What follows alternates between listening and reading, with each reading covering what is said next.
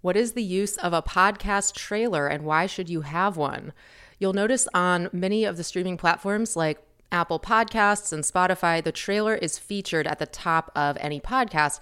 It should be a couple minutes long, maybe one, two minutes long max, and give people a preview of what to expect on your show. It's an ad for your show, it's a summary, it's a taste. And I had a trailer up on this show from almost exactly a year ago, which was no longer accurate because this was back when this show was five days a week and a few other ways that I was promoting it that just no longer apply because it has evolved and it is okay for your content to evolve and change. You're not set in stone with what you first set out to do. Let it evolve. Let it make more sense for your audience and your schedule and everything. So here's here's the thing. Always tell your friends when they have spinach in their teeth. They'll thank you. No, no one is embarrassed. They're like, oh gosh, thanks. You saved me from more embarrassment. I know this was happening for a little while, but at least now I can fix the problem. Thank you to my friend, Daniel Hill. He told me I had spinach in my trailer because it was recorded in mono.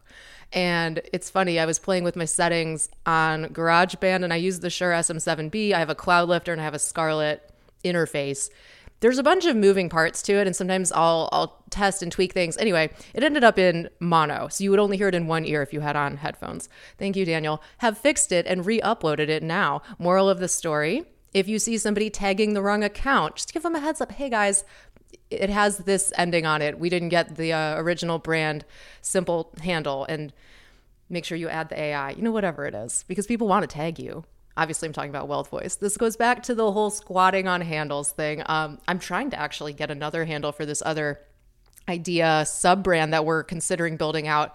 And someone's been squatting on it since 2011 at this hackathon in Columbus, Ohio. And they had like four tweets, and it's a really good brand name. It's like oh man, it's probably one of the best brand names I've seen in anything to do with voice. And I really want to get it, but I'm not going down that road if I can't get the pure Twitter handle. I don't want underscores. I don't want to add AI or IO or anything to it.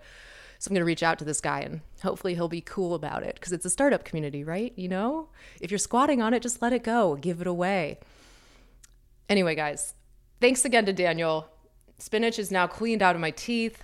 And if you have any questions about how to record with the Shure SM7B, let me know because I think I've really made all the possible mistakes you can as somebody who is self taught. Um, you can go on to YouTube. Actually, I have a review where I show you my setup of the Shure SM7B, which is correct. As long as there is no user error in GarageBand, you'll be fine with the setup I showed you. Go to youtube.com slash Emily Binder and look for the Shure SM7B review and setup. It's under 10 minutes. Everything I do is quick for you, of course.